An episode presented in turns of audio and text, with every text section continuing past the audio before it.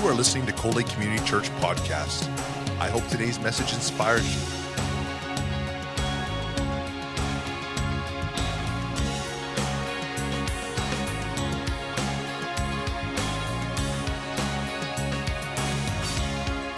Cold Lake Community Church, a place where families come together.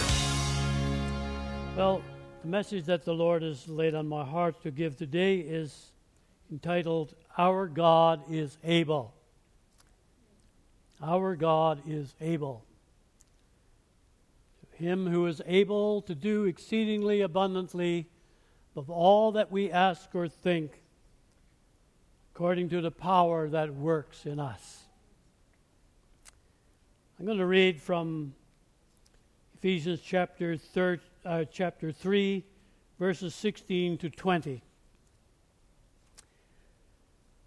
That he would grant you, according to the riches of his glory, to be strengthened with might through his Spirit in the inner man. That Christ may dwell in your hearts through faith that you, being rooted and grounded in love, may be able to comprehend with all the saints what is the width and length and depth and height. To know the love of Christ which passes knowledge, that you may be filled with all the fullness of God. Now to him who is able to do exceedingly abundantly above all that you ask or think, according to the power that works in us. I love this scripture. It's filled with promise. It's a faith builder. It reminds me of the majesty and the glory and the power of God. And what He has done and what He has given you and I to accomplish in His name. Paul has just prayed a monumental prayer for the Ephesians. He prays that they might be strengthened by God's Spirit in the inner man. Have you ever felt weak? Have you ever felt the load was too heavy? You cried out to God and found that extra strength welling up within you in the inner man. He prays that Christ may dwell in their hearts by faith, that they be rooted and grounded in love. The Bible tells us that God has shed abroad His love in each of our hearts we can be grounded in that love. The Bible says that by grace we are saved through faith, that not of ourselves is the gift of God, not of works, lest anyone should perish. Yes, that they may comprehend with all saints the breadth and length and depth and height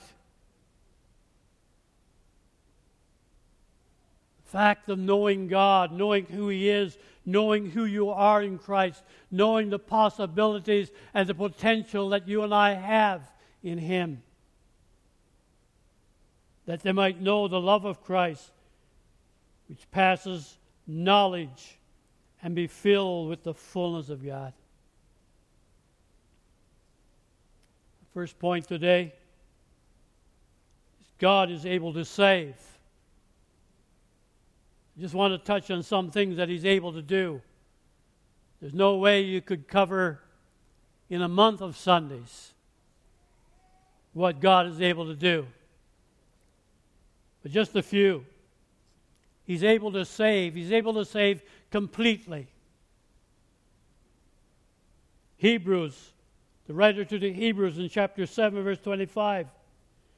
Therefore, he is also able to save to the uttermost those who come to God through him, since he is always lives to make intercession for them. He's always making intercession for you and I.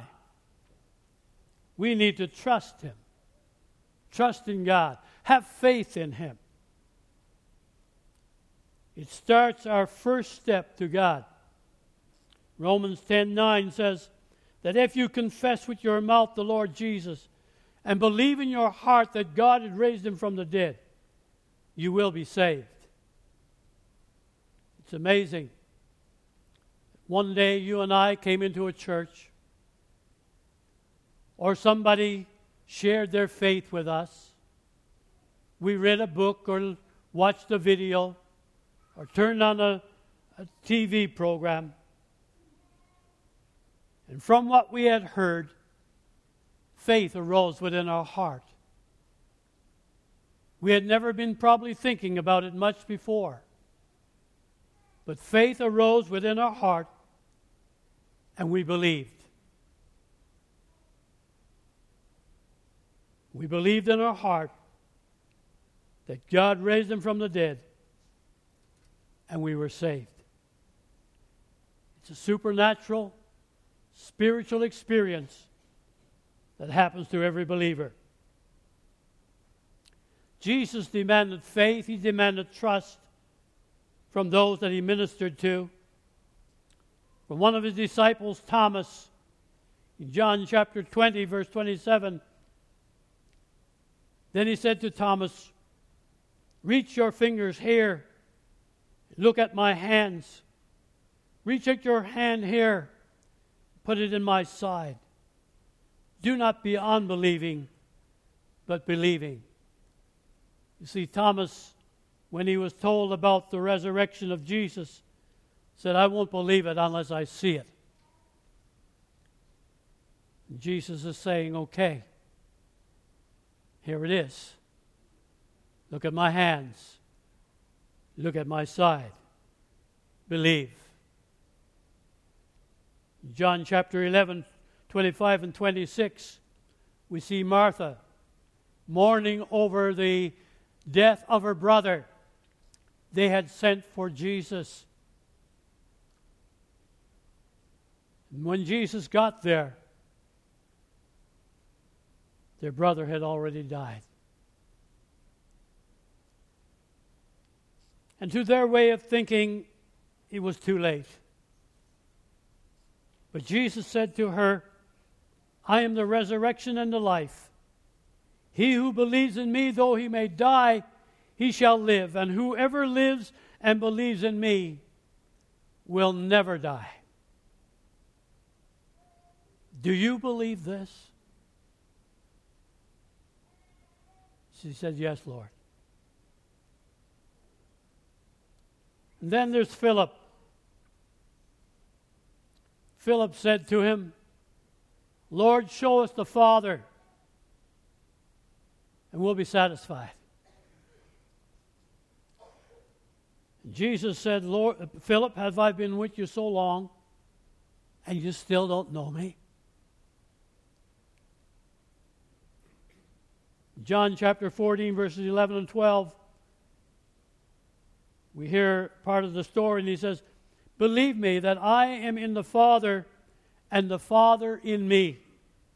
Or else believe me for the sake of those works that I do. Most assuredly, I say to you, he who believes in me, the works that I do, he will do also. And greater works than these will he do because I go to my Father. What a tremendous potential we have as believers if we believe in Jesus.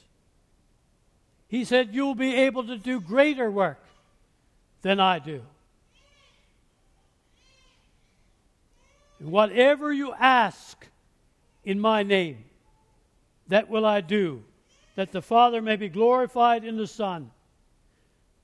If you ask anything in my name, I will do it. Is it any wonder that we believe that God is able to do exceedingly abundantly above all that we ask or think? Jesus said, If you ask anything in my name, I will do it. He said, Whatever you ask in my name, I will do, that the Father may be glorified. That's what we have as believers. He is always watching over us, contrary to the popular belief, not to bring us down, but to lift us up. God is interested in my success, in your success. He's interested in our spiritual well being. And when you fall, when you fail, He is more than willing to forgive you. He is more than willing to lift you up. He'll never beat you down.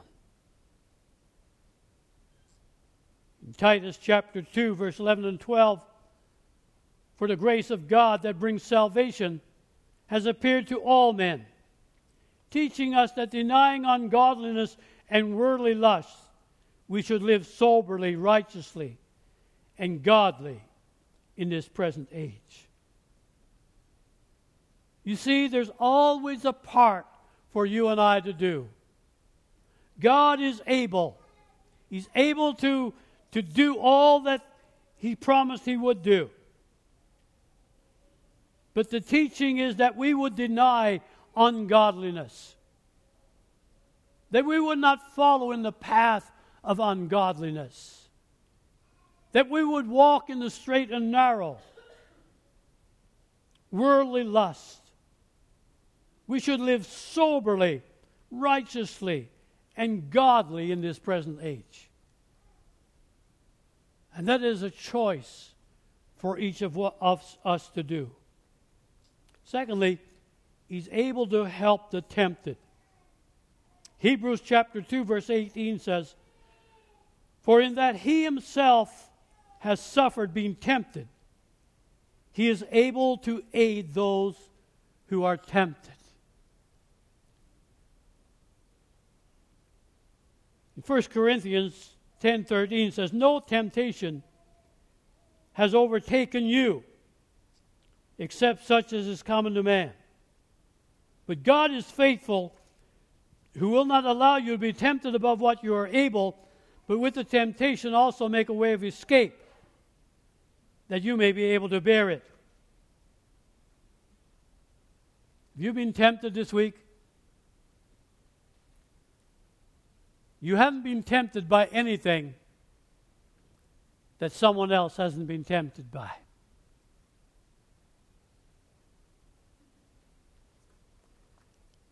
That word tempted also means tested. Have you been tested in your faith? Has the thought came to you, I might as well give up on Christianity? I just don't make a good Christian.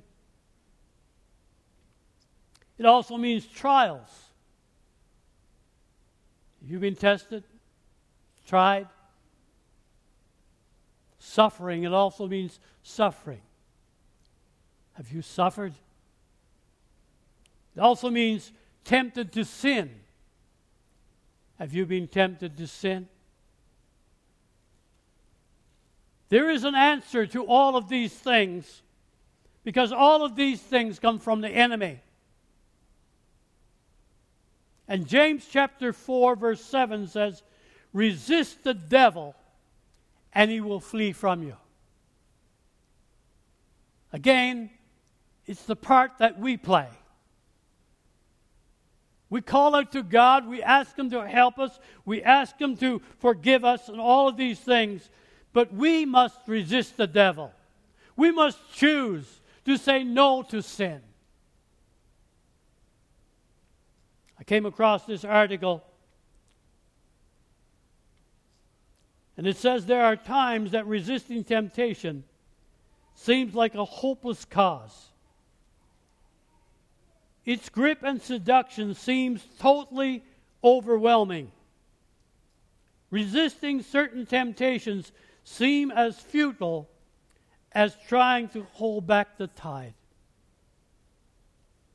Resisting temptation is a skill we must learn if we hope to walk free of habitual sin. Sexual temptations are some of the most challenging to resist because they exploit the God designed pleasure mechanism in our sexuality. Our bodies are wired for sex, not in just our sexual organs, but also in our brain, our skin, and the nervous system. Sex is really a whole body experience and can powerfully affect us for good or evil. If we have participated in sexual sin, our bodies and minds have been tainted by the forbidden fruit, which often leaves us wanting more. This preconditioning leaves us more vulnerable to sexual temptation in the future. But God is able to do exceedingly abundantly above all that we ask or think. The writer to the Hebrews saying, Seeing then that we have a great high priest who has passed through the heavens, Jesus the Son of God, let us hold fast to our confession. That which you have committed unto him, your life, to serve him, to live for him. For we do not have a high priest who cannot sympathize with our weakness, but was in all points tempted as we are, yet without sin. We all have weaknesses. Every one of us, there's a, there is a, an area of our life that we have to deal with and, and keep under control more than any other. And it's as varied as the number of people in this room. And Paul says, Let us therefore come boldly to the throne of grace, that we may be able to obtain mercy and find grace to help in the time of need. Doesn't matter what you're struggling with. It doesn't matter if you fell flat on your face a hundred times, you can come boldly to the throne of grace. You may say, I'm tired of going back to God and saying, Lord, I've sinned again. And what's worse, it's the same old sin. You may think, surely God is tired of seeing me come, and surely I am tired. But the Bible says we can come boldly to the throne of grace because uh, God is able to do exceedingly abundantly above all that we ask or think. Thirdly, He's able to keep us from falling. We can rest in the arms of our Lord, knowing that He will protect us. Jude 24, says, Now to him who is able to keep you from falling, from stumbling, and to present you faultless before the presence of his glory with exceeding joy. Isn't that something? God is able to present me, to present you before the Father, faultless, without fault clean slate, a clean sheet. Nothing mentioned there of all of the sin that I've committed. We are justified, just as if we had never sinned. No man, not even the devil, can pluck us out of his hands. Isn't that something? In John chapter 10, verse 2, Jesus, in praying, said, My Father who has given them to me is greater than all, and no one is able to snatch them out of my Father's hand. That's the power of our God. Able to do exceedingly abundantly of all that we ask or think. You get the news that one of your brothers in Christ or your sisters in Christ have fallen into sin.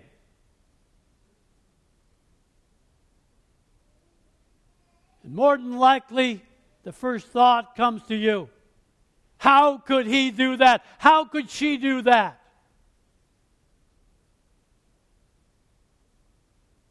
But what you might not know is that brother or sister went before God long before it was discovered. Said, Lord, I've sinned. Please forgive me. The Bible says that the blood of Jesus Christ, his Son, cleanses us from all sin. And God has no account of that.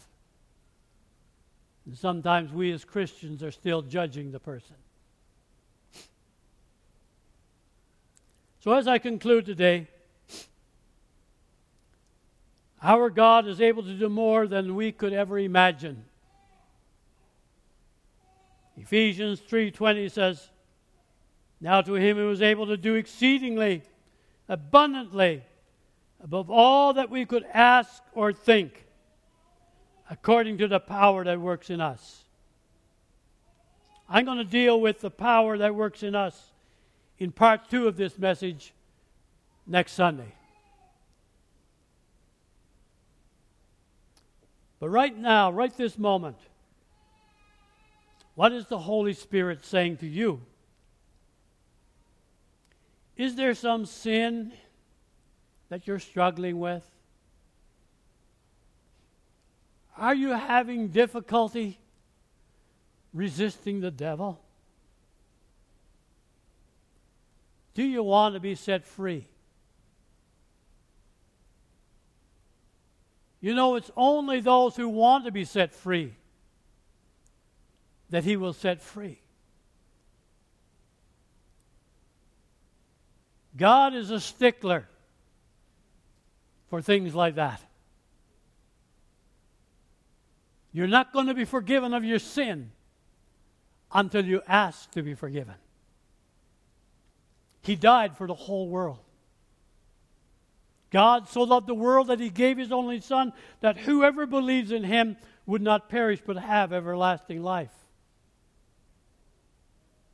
But those who don't believe, those who won't believe, the Bible says they're condemned already. And so, until a person can come to that point to believe that God is able to forgive them, and will forgive them, they won't be forgiven. If you want to be set free today, I want you to come. And I'll pray for you at the end of this service. You know, there's a Holy Spirit, a Holy Ghost revival that's going to sweep through this area. It's been prophesied. Talk to Christians. And they'll tell you that they sense God is about to do something. We can hasten it by cleaning house in our personal lives. If I want God to work in me, if you want God to work in you, we must make sure that we keep short accounts with God. That when we realize that we have sinned, we realize that we are falling short, we come to Him and ask Him to forgive us and to help us. Multitudes of people will be coming to Christ daily in this revival. And that's going to require a lot of people who will offer themselves as big brothers and big sisters to disciple those who will come, to teach new, new convert classes, to get them founded in the faith. Are you ready to disciple someone? Or do you need to be discipled yourself? Could you pray with someone who gives their heart to Christ? Or help to lead them to Christ? Or do you need someone to pray with you? You see, God is able. But his plan is to use you, to use me, to use the church.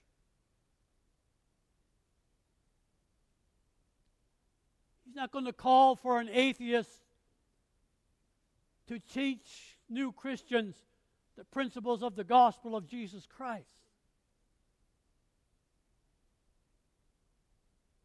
He has called you and I for that. And we need to be ready now. We don't know when it will start.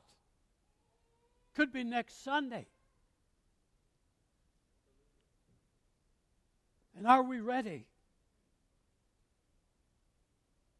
God needs your hands, your lips, your tongue, your feet. God needs your heart. And a heart that is overflowing with, with love and compassion. That looks at everybody through the same lens. That don't put people into categories. Baptist, Catholic, Lutheran, Alliance.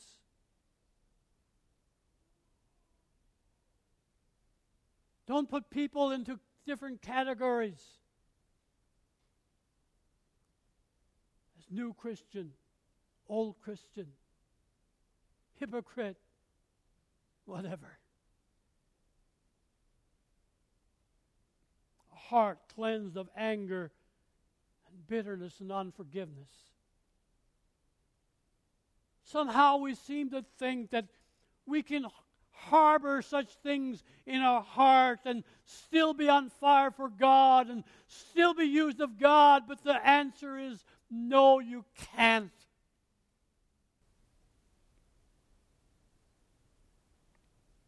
If we won't allow God to, to take these things out of our lives and we won't make an effort to do it, we can't be used of God.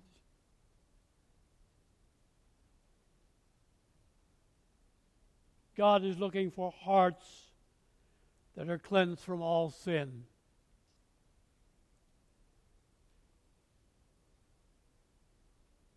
And God can do it. But you and I must ask Him. The only way. If you're here today and you've fallen away from God, you've gone cold in your experience, you say, I'm only the shadow of what I was one year ago, two years ago, ten years ago. And I want to be a part of what God is doing. Then, folks, you've got to do something about it. We're here to pray with you. We're here to, to believe with you. If you need prayer today, you come. Our sound men are going to put on some music. And I'll be here, and others will be here to pray. Believe with you. God will prepare us for the next step, the next chapter in what God is doing in Cold Lake. Amen. Lord bless you. Have a great have a great week.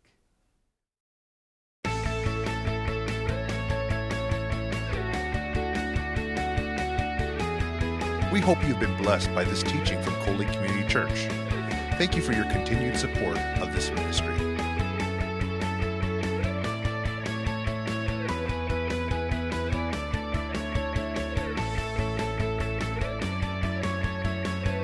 Community Church, a place where families come together.